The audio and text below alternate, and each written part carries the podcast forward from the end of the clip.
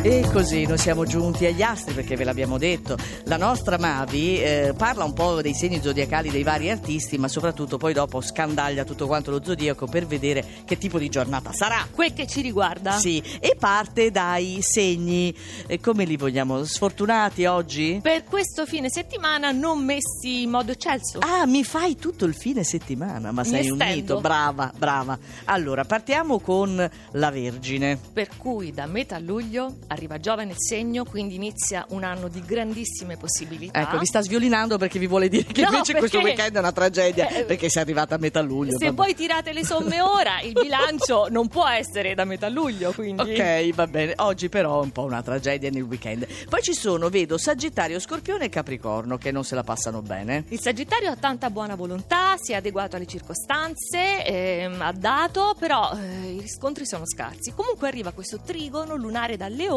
per riscaldarvi il cuore, almeno il buon umore c'è. Benissimo, benissimo. E gli altri sfortunati? Scorpione, innamorato sì, ma disorientato, in questo fine settimana può emergere quella vostra tendenza, la tendenza dello Scorpione a crogiolarsi nella malinconia. Ma no. ma eh non sì, è proprio un così. gusto, infatti, non lo fate. E dovrebbero essere affiancati, che ne so, da un segno del leone, no? Che però non vanno molto d'accordo, forse. A volte sì, c'è un pic- Il Capricorno, ecco un altro segno fortissimo, c'è sempre il duo Luna-Venere, emozioni e sentimenti dal cancro che prova a mettervi i bastoni tra le ruote, ma nulla sconvolge il vostro piano. Bene, e adesso passiamo invece a quelli che si stanno ripigliando, una via di mezzo. Sì. L'ibrido.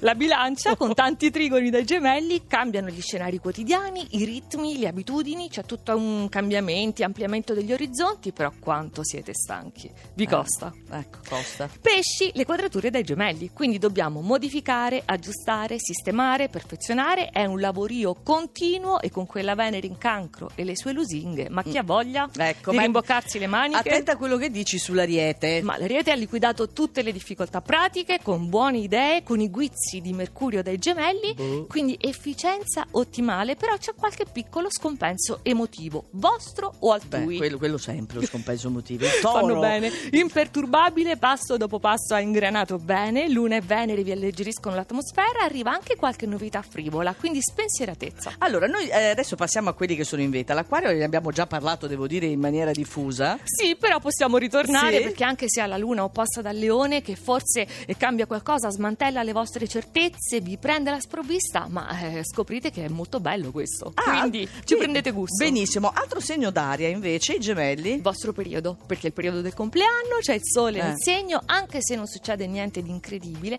però la semplice routine quotidiana è piacevole, anzi perfetta. Ottimo anche per il cancro. Che ha sempre Venere e Luna nel segno, quindi Ah. un abbraccio, tripudio di emozioni affascinanti, suadenti, nessuno vi può resistere. Mm, Beati loro. E in vetta a tutti. Il re dello zodiaco, il leone, Il leone. regale, fiero, con la luna nel segno, si riprende tutto il palcoscenico. Bene, ti ho detto, detto che doveva affiancare lo scorpione. Allora, se volete ritrovare tutto questo oroscopo di Mavi, potete andare sul sito radio2inunora.rai.it.